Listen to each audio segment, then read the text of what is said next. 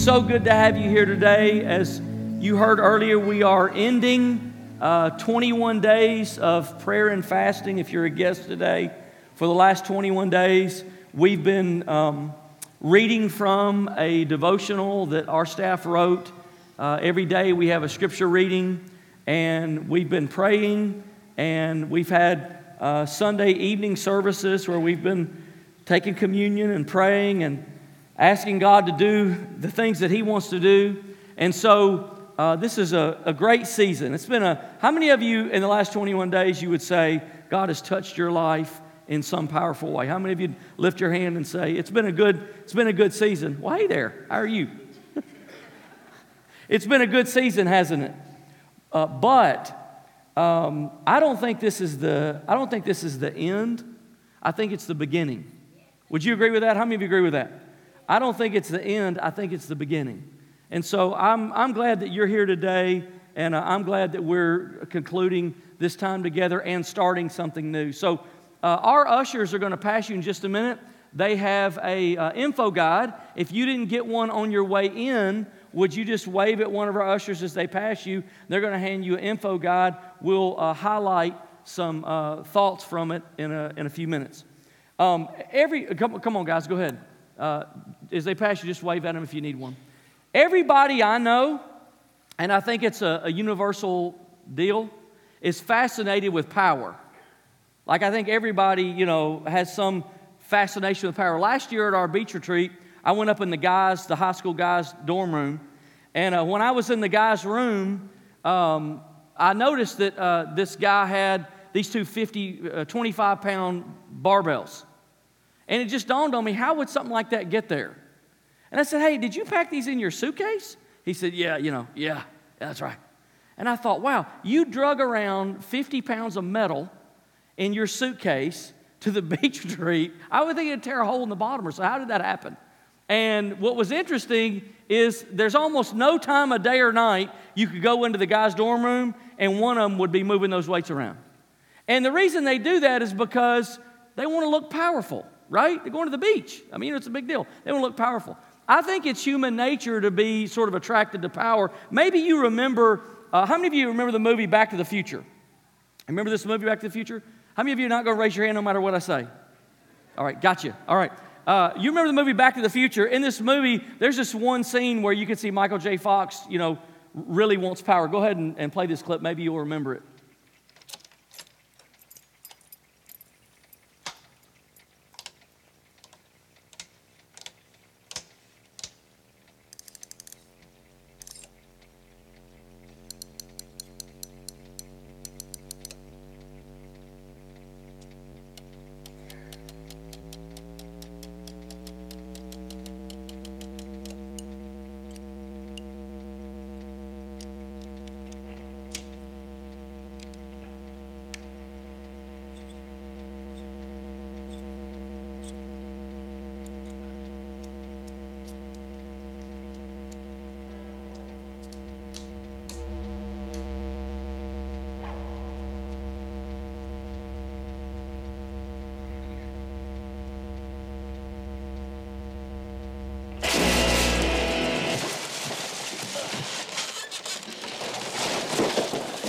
All right, so, so you remember that scene, right?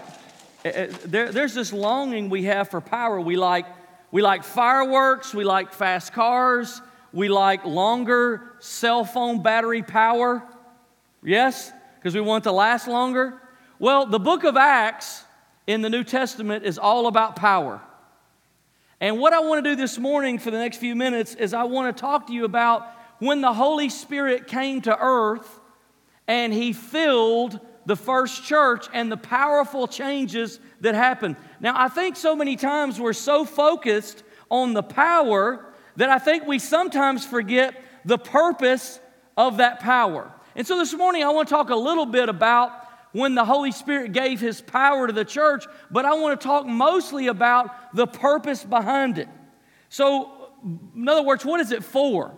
Believing in the power of the Holy Spirit but not understanding the purpose is kind of like believing in electricity, but never having it installed in your house.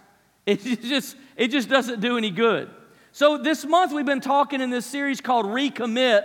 We said the first Sunday, would you recommit to God's presence and to prayer this year?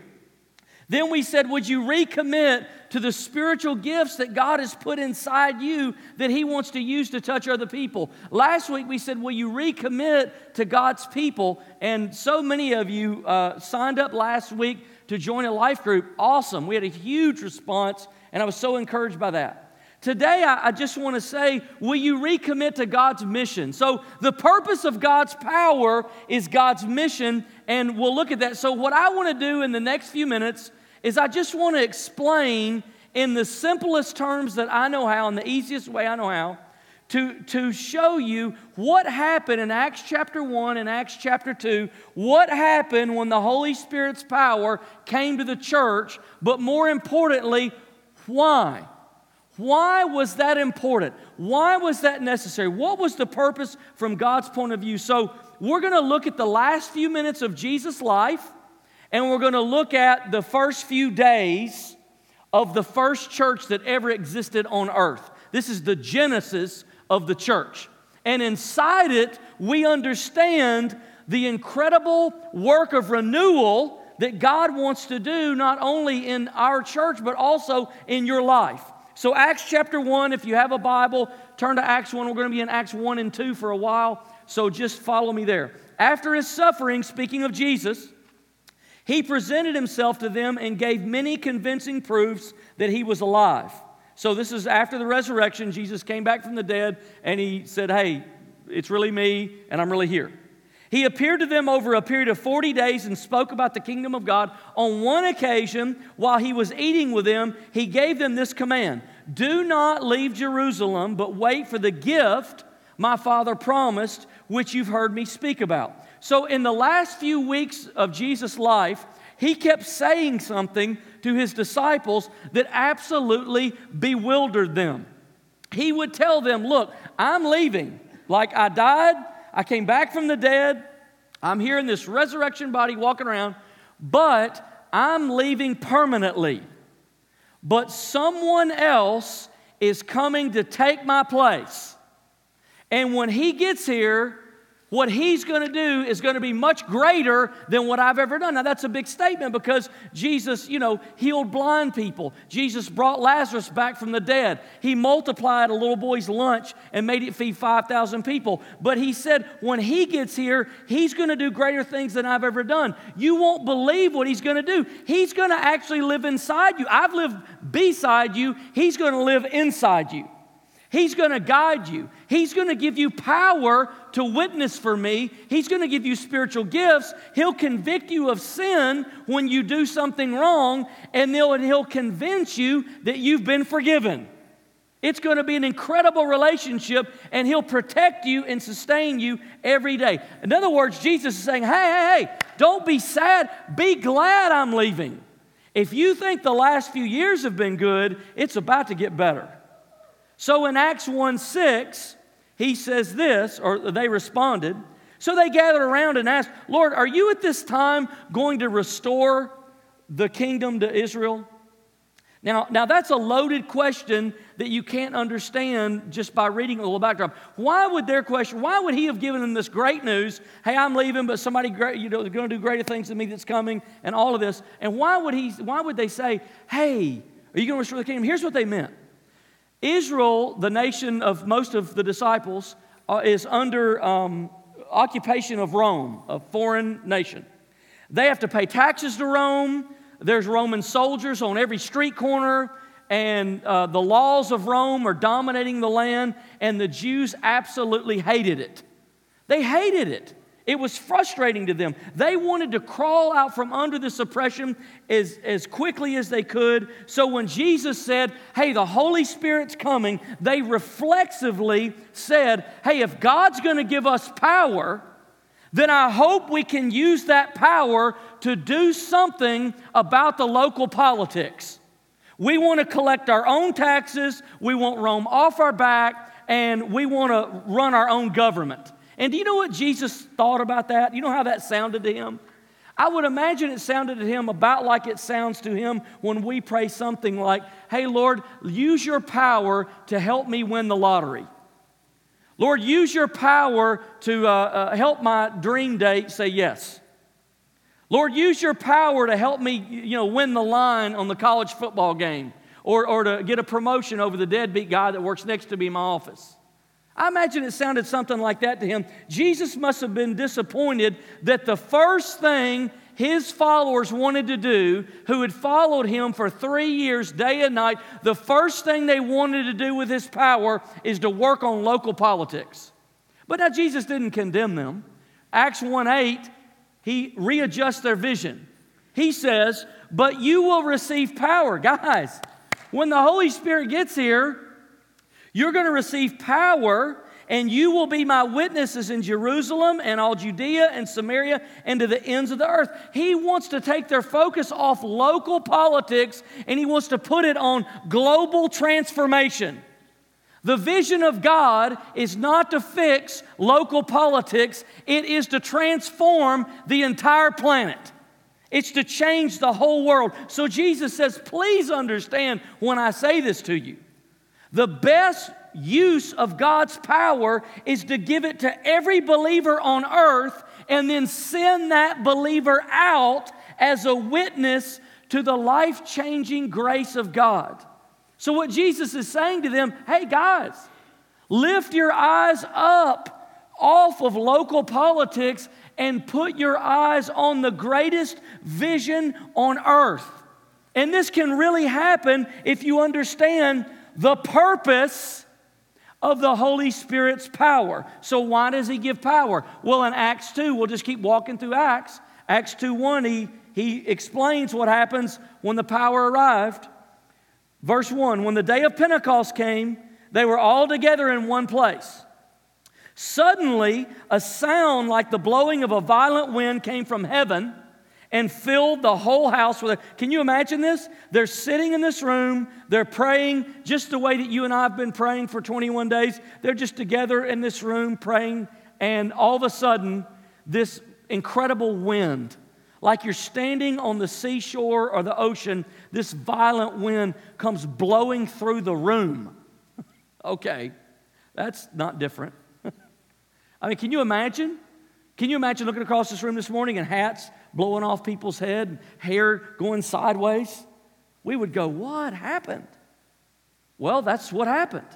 Verse 2 Suddenly, a sound like the blowing of a violent wind came from heaven and filled the whole house where they were sitting. They saw what seemed to be tongues of fire that separated and came to rest on each of them. That's very important, on each one of them. All of them were filled with the Holy Spirit and began to speak in other tongues as the Spirit enabled them. Now, when the Holy Spirit came and filled those believers, He immediately revealed at least two things. I want to focus more on the purpose of His power than His power. He immediately revealed two things. Here they are. Number one, God's power is for everyone. When those tongues of fire separated and rested on each person, that power did not rest on the old seasoned saints or the younger people or the new generation or on men or on women or on children or on pastors or on ordained or those who had been educated or those who had been trained. That power rested on everybody. That power is for everybody. It's for everybody in this room, every color, every race it, each gender, it's for everybody. And, and that's what that's what he was communicating. Hey, hey, guys, this power's not to transform local politics, it's not to work out those things. And it is for everybody. Here's the second thing God's power was given to change the whole world. They came out of this room when the Holy Spirit, when the wind blew and the Holy Spirit blew through that room and poured his power out on each person. Many of them came out of that room speaking a completely different language. Uh, uh, nearly 15, I think, if you count them. And so, what was God trying to say with that miracle? It wasn't just about the pizzazz of that miracle. It wasn't just about, hey, that's crazy. It wasn't about that. What was he trying to say? He was saying this vision that God has, the purpose for this power, is not just for Jerusalem, it's not just for Jews, it's not just for now, it is for every city and every country of the world. It is for the whole planet. So you may say, hey, why does Kingwood Church take so many mission trips?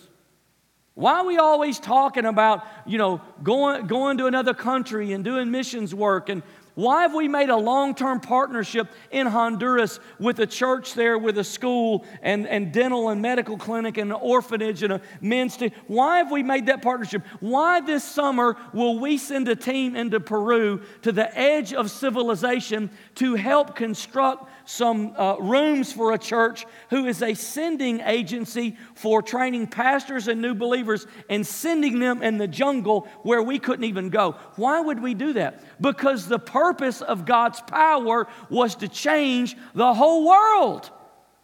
He wasn't just trying to change your house or your neighborhood or your city, He wants to change the whole world. Near the end of the book of Acts, uh, Acts chapter 2, we see a clear picture of why God gives His power. God has this vision of what it would look like when His people use his power for his purpose. He's got this vision, and you can see it in Acts 2. God's vision is to change the whole world, but He never intended to do it by taking one of us and saying, okay, now you go that way. Here's another one. Okay, now you go that way. He never intended to do it by sending us out by ourselves. God actually has this vision that he would be sending whole groups of people that he they later understood were called churches.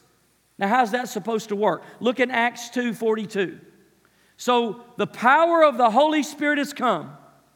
God's purposes are being energized by the power of God. And what does that produce in the first church that's ever existed? Here it is. Verse 42 They devoted themselves to the apostles' teaching and to fellowship, to the breaking of bread, and to prayer. There's a key word in that verse that I want you to hear that we're going to talk about the rest of the morning. It is a powerful word, it is a life changing word. It is a word that the power of God both produced and responds to. It is the word devoted devoted. Without high levels of devotion, a church, that group of people that God sends into the whole world, is powerless and helpless and hopeless. We've all seen it.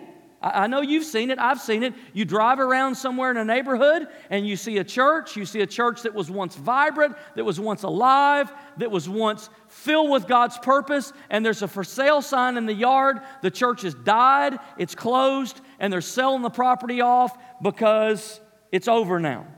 Why does, it, why does this happen? Does this happen because the Bible's no longer true? Does this happen because the Holy Spirit gave up on those people?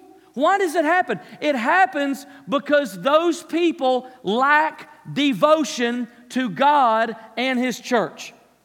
The people have given up on God. God has not given up on them. So those churches get sick and begin to die. The church that I was reached in, I was a, a broken down, empty, lost teenager, and some other teenagers invited me to come to church with them, and I did, and my life was radically changed in this little church inside Memphis, Tennessee.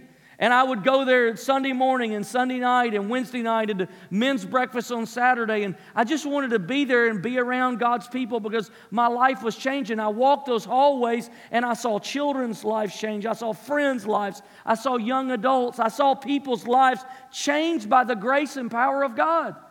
But that church closed, it doesn't exist anymore. That pastor has gone on to heaven, and the next pastor that followed him quit and that folded in. And when you go, the doors have been ripped off the building and the pews are destroyed, and you can go, you might risk your life to go inside. And every time I go home to my mom and dad's house, I pass that little building and my soul aches because I say, I wonder how many other kids there are in these neighborhoods that were like me, and there is no church here to reach them because the people quit. Their devotion died. They weren't devoted to God and they weren't devoted to His church. Do you know every year in America, 4,000 churches close? 4,000. And it breaks my heart every time I go out of town or I go down a road I haven't been down before and I see a church with a for sale sign in the yard. It absolutely breaks my heart because I say, why did that church die? Did it die because God wanted it to die? Was that God's plan from the beginning that that church would die? No, it died for one reason. The people lost their devotion to God and to the church, and, and it got sick until it eventually just died. So, to just say it straight, churches that are filled with half hearted, low devotion, low passion people can't even make a dent in their community, let alone the whole world. People who lack devotion won't serve with their gifts. They won't encourage people that are broken. They won't share their faith with people who need to hear the message. They won't give their resources. Let's face it, without high levels of devotion, the church is dead in the water. Its vision is noise and its potential zero. But, but, and here's what I want you to see today. This is the thing that God sent His Spirit for. This was the purpose by which He sent it. If when a church is filled with the Holy Spirit and God's power is flowing through those people who are devoted to God's purposes, the church is unstoppable. It is the greatest force on earth for good and for change, and its future is bright when the people are devoted. So, I brought a little chart this morning just to maybe help you think about it. Where would you say, if you had to measure yourself, where are you at on this um, timeline, this chart here, of devotion to God in this church? Would you say, well, you know, if I had to be honest, and you don't have to say it out loud, I, I, I really would be over here in the, you know, I'm busy. I'm, I'm, life's so busy. I'm over here in the low devotion part of this situation. Or, or maybe I'm in the middle or somewhere in between those two. Or, or maybe you say today, I'm, I'm at a place in my life that I have a high devotion to God and to His church. Well, the rest of Acts chapter 2 gives us a picture of what a high devotion church looks like. So, Acts chapter 2 shows us in 242 through the rest of the chapter, if you read it, you can see there were a few things that those early believers were devoted to that changed the world. It not only changed the world, it changed their life. So they were devoted to teaching and prayer and fellowship. When they gathered, when that church gathered together to worship and to pray and teaching happened, they, they couldn't imagine missing that meeting. It was a top priority in all those believers' lives. So, so to look, look back at this again, let's ask the question How high is your devotion level to the weekly gathering of your church? Would you say it's low? Would you say it's in the middle? Would, would you say it's high? Because here's what a high devotion Christian looks like. A high devotion Christian says, I, I am very devoted to the weekly gathering of the body of Christ where worship and ministry and prayer and teaching are going to happen.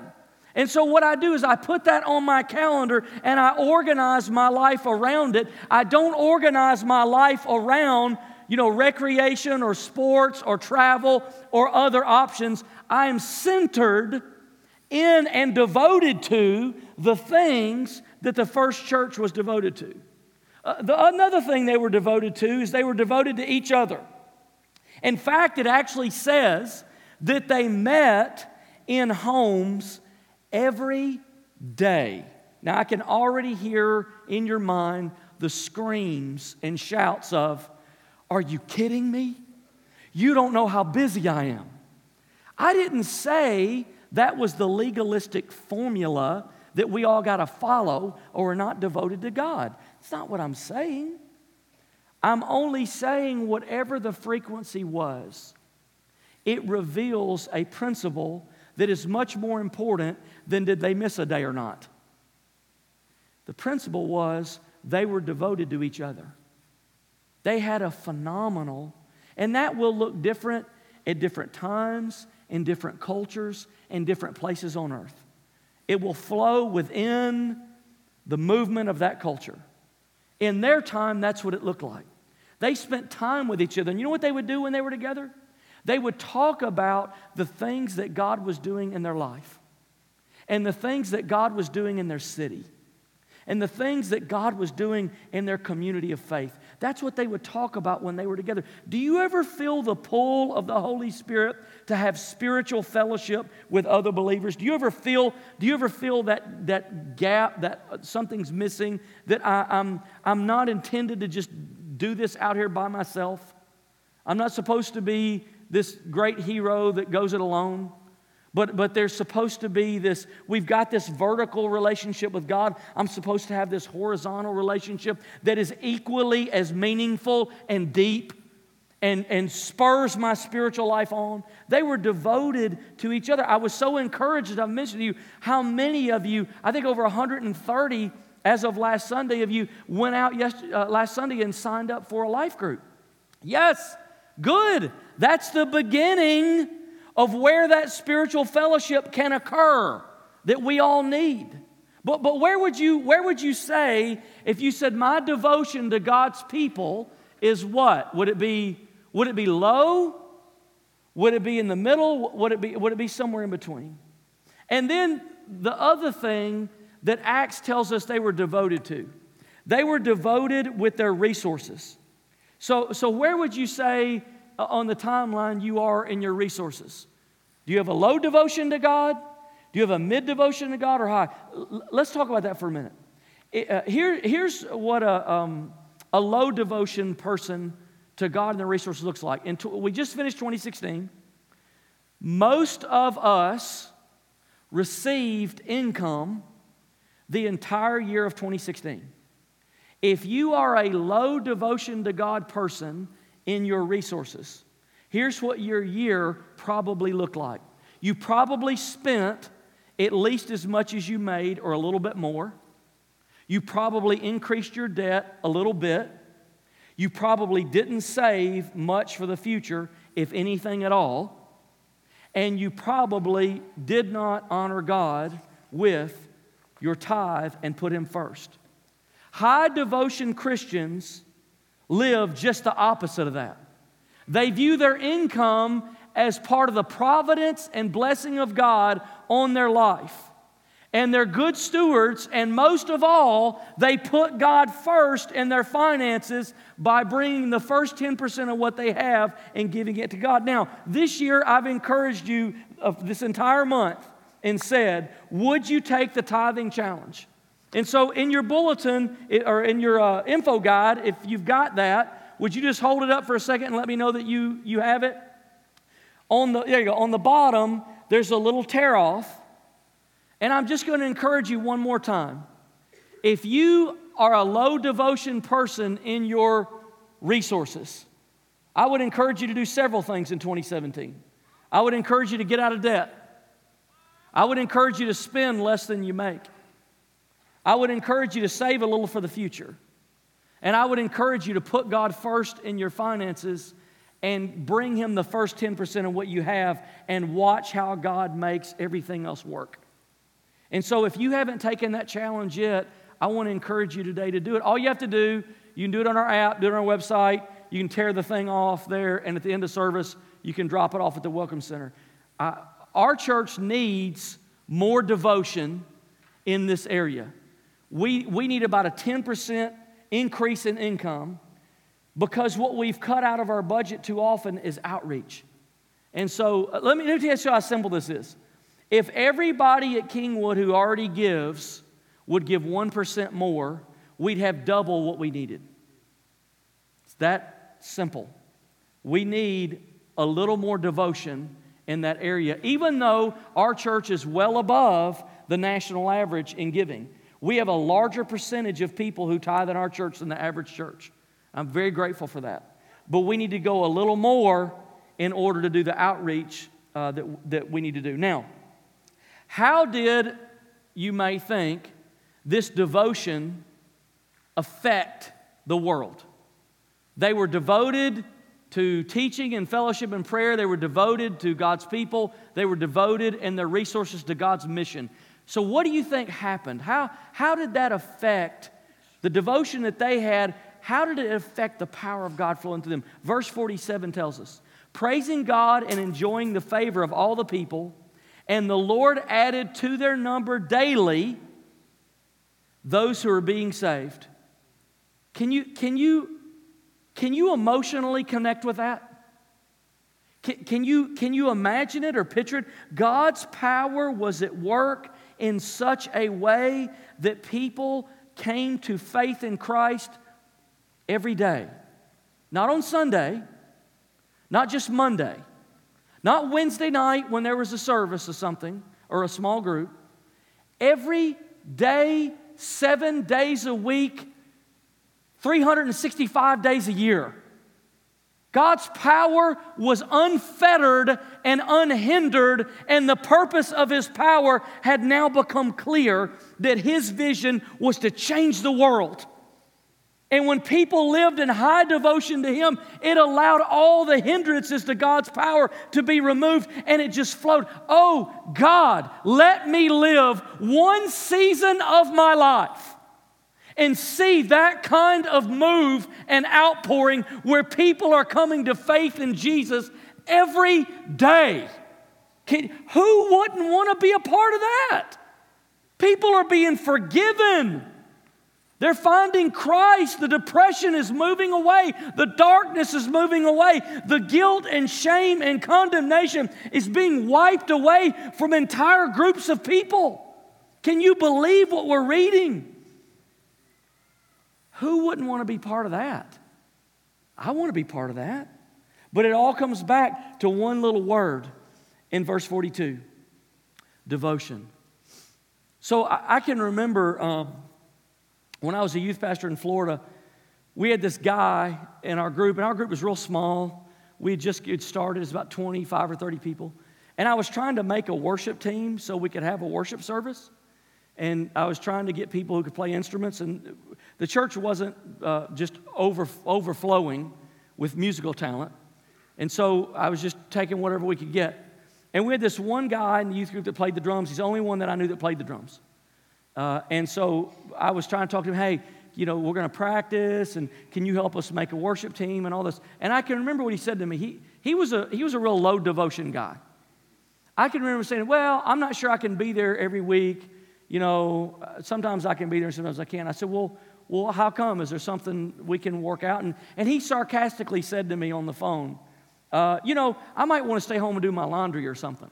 So I'm not sure I could be there. And, you know, maybe being young and passionate, I said to him, I said, You know what? I want you to come to the church tomorrow and I want you to pick up your drums. And I don't want you to ever play here again until something in your heart changes because, and it was a painful decision because he's the only drummer I knew.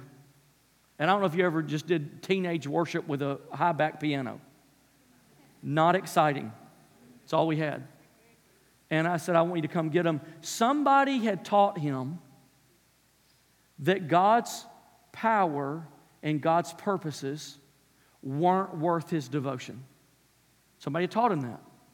So we can't, and it was hard for a while. But you know what? God ended up blessing us, and we ended up having a fabulous worship team that actually became part of the adult worship team that actually traveled and led worship in multiple venues, and most of it was led by teenagers. It was incredible blessing, and their devotion level was off the chart. Reminded me of another teenager I knew. Actually, his parents go to this church and still do. Uh, I wasn't at this church at this time, back in the 90s, 96 actually, because the Olympics came to Atlanta.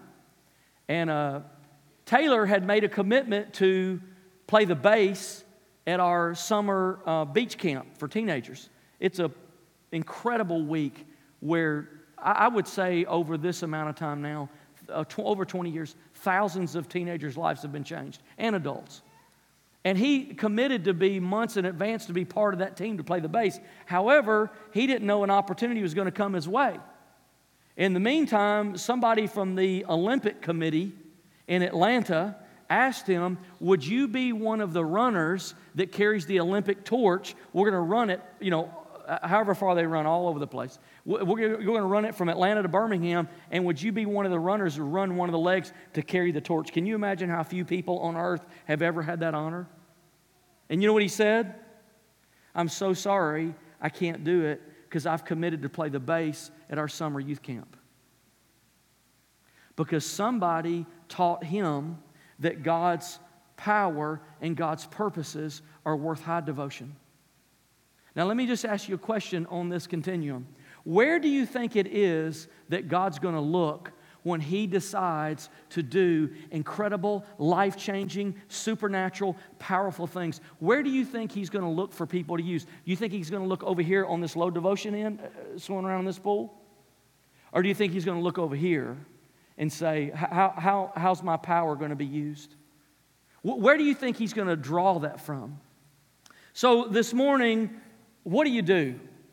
What do you do if you're not high in devotion? Well, I'm going to give you two things, and, and we're going to, we're going to wrap up. I think it takes a death, it's just something simple a death and a declaration. First, let's talk about the death. John 12 24 says, Very truly I tell you, unless a kernel of wheat falls to the ground and dies, it remains only a single seed, but if it dies, it produces many seeds. Jesus is saying, in order for you to be fruitful, other distractions have to die. So if your desire for fame somehow competes for God's fame, then that has to die. Or if your desire for pleasure competes with God being first place in your life, that has to die. If your desire for independence and self reliance gets in the way of being totally devoted to God, then that's got to die. If your desire for money or material things, if your desire for a, a cushy, safe life gets in the way of total devotion to God, it's got to die. And sometimes that death isn't always pretty. Sometimes it's dramatic, and sometimes things that have had their claws in you for years don't just give up. You have to say, by God's grace, no more. This, there's something more in my life. Look, after 25 years of pastoring, I can tell you what I've observed. Sometimes people will be pulled to low devotion or even no devotion by something nasty, by something ugly, by something evil, by some dark, decrepit sin. But I can tell you after 25 years of pastoring, that is not the way most people are drugged to low devotion. Most people are drugged to low devotion through good things. Things that on the outside, in and of themselves, are not evil. They are not evil and they are not bad, but they are distractions and they pull us away from God's purpose. They pull us away from God and they pull us away from His church. Luke 9 23 says, Then he said to them all, Whoever wants to be my disciple must deny themselves and take up their cross daily and follow me. So, see, this isn't a decision that we make once for all and it's done and we never have to make it again. Actually, this verse says to us, it's a decision you have to make again and again and again and again. And this verse teaches us that uh, uh actually it might even need to be made daily. Daily I take my cross up. Daily I recommit. Daily I have devotion. Daily I raise my face to God and say, God, you are the one. You are the answer. You are the beginning and the end. Does anybody here today have anything in your life that needs to die? You know what it is. I don't know what it is. I'll probably never know what it is. But is there something in your life that in and of itself is not bad. It may be very good, but it is a distraction from your devotion to God. It's a distraction from your devotion to Him and to his church. So there's the death part. Let's talk about the declaration part for a minute. I think in the society that we live in with the, with the crazy, you know, busyness and pressure and the fast pace, I think it's not unusual for all of us to have good intentions. I think most of us have very good intentions, but we have a very difficult time living them out because the busyness of life, like whitewater, just chops away at it. You walk out that door, and 60 seconds past it, we're on to something else. And so I think it takes, I think it takes a declaration. You need some you need some fight song. You need some statement. You need some scripture. You need something to bring you back to center, to remind you, to, to remind all of us what our life is about. So when we see our devotion starting to sag, we, we need something to stir us and to help us make tough decisions when we aren't sure what the priority ought to be. On and off for 15 years or more of my life, there was this quote by Jim Elliot that still stirs my soul when I read it today. It drove me, it kept me anchored, it kept me focused, it kept me centered. Jim Elliot was a missionary in Ecuador who was killed by the people in the jungle uh, because he was coming to bring the gospel in 1956. And Jim Elliot said this He is no fool who gives what he cannot gain, what he cannot keep, to gain that which he cannot lose. He is no fool who gives what he cannot keep to gain that which he cannot lose. That, that quote, for some reason, stirs my soul and reminds me that every sacrifice, every, every re up, every, every recommit, every new, new devotion to God is worth it because I'm letting go of things I can't keep for eternity anyway but I'm grabbing onto things that I cannot lose. No one can take them, they're safe in eternity. For nearly 10 years, there's a section in Philippians that drove me. And this is one of the verses out of probably five or six. Philippians 3 8. What is more, I consider everything a loss because of the surpassing worth of knowing Christ Jesus my Lord, for whose sake I've lost all things. I consider them garbage that I may gain Christ. Whew! That's in there. that stirs me. It makes me say, there are things in life that are so good they're so good. They're good. They're good opportunities and they're all around.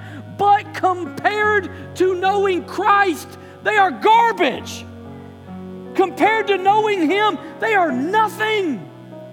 And there has to come this fight song. There has to come this thing that revs you up. Maybe you put it on your, when I want a new habit, I put it on my Google Calendar and a notification pops up every morning.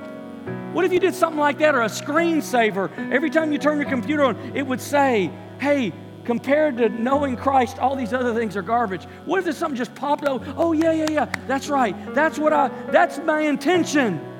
That's what I really want my life to be about. I don't want to fall back over here. You know, after you walk with God for so many years, there comes this pull, this gravitational pull on you. Are you still going to pay the price? Is it still worth it? Have you done your time? And man, I want to have a statement that rallies me that says, no, I don't want to slide back because you know what I've never found on this end? I've never found joy. I've never found fulfillment. I've never found satisfaction. I've never found the supernatural. I've never found that people's lives are changed over here. I've never found it. But over here, over here, oh man, it's where the supernatural power of God is at work, maybe at least every week, maybe even every day. That's where it is. So we, we need to close. But I, would you stand with me? And, and uh, our worship team's coming. I, I want to ask you three questions.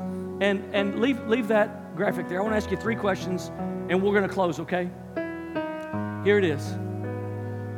I, look, I, I, know, I know I've, man, I've prayed hard and long, and I know I've come strong today. I know I've come very strong. I'm, I'm not, not in condemnation. not in, not in anything like that. I know I've come strong, but I want to, I want to, I want to connect this now for all of us to see. Here's the three questions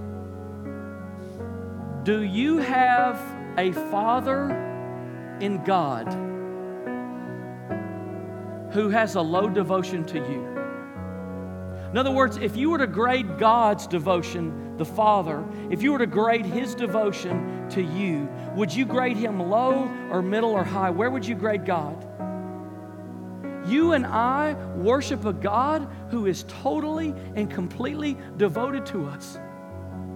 He's never failed, He's never missed a day, He's never forgot. He's totally devoted. What, what, here's the second. What about Jesus? Is our Savior in some way, He left the comfort of heaven and He came to earth? Is our Savior in some way, does He in low devotion to us? When He prayed in the Garden of Gethsemane and said, God, I don't want to do this. Please take it away from me. And he said, There's no other way. Okay, I'll sacrifice and I'll do it. Do we have a Jesus who is low devoted to us? You follow a Savior who has given everything. What, what about the Holy Spirit? Do we have a Holy Spirit that has a low devotion to us? He says, I will live inside you. I will be there. When you forget, I'll be there. When you remember, I'll be there. When you ask me, I'll be there. When you don't ask me, I'll be there. I'll live in you. I'll guide you. I'll help you. I'll love you. I'll, I'll counsel you. I'll be there every minute of every day. I'll give you power. I'll give you grace. I'll apply forgiveness to your life. I will be there in every moment. Does the Holy Spirit have a low devotion or a high one? What does he have? He has a high devotion. So maybe today there's some stuff that needs to die. So, with every eye closed and nobody looking around, here's what I want you to do I want you to ask, Father, is there some stuff that needs to die in my life today? And if it is, I just want you to give it to Him right now. I want you to give it to Him. Let the Holy Spirit work on you. Are there some things that need to die? Do I need a fight song? Do I need a declaration? Does my devotion need to go up? So, our worship team is coming now. We're going to sing this song, and as we sing it together, we're just going to sing half of it. I want you to rally in your heart, and I want you to let the Holy Spirit just work on you. And then we'll dismiss and I'll, I'll give you a few instructions as we go. Go ahead.